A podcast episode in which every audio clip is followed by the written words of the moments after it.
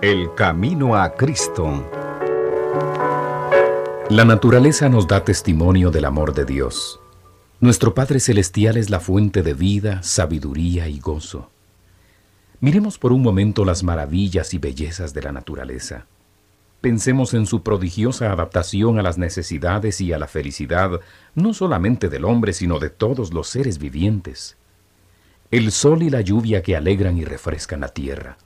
Los montes, los mares y los valles, todos nos hablan del amor del Creador. Dios es el que suple las necesidades diarias de todas sus criaturas. Ya el salmista lo dijo en las bellas palabras siguientes. Los ojos de todos miran a ti y tú les das su alimento a su tiempo. Abres tu mano y satisfaces el deseo de todo ser viviente. El camino a Cristo, vida abundante para jóvenes que aman la vida.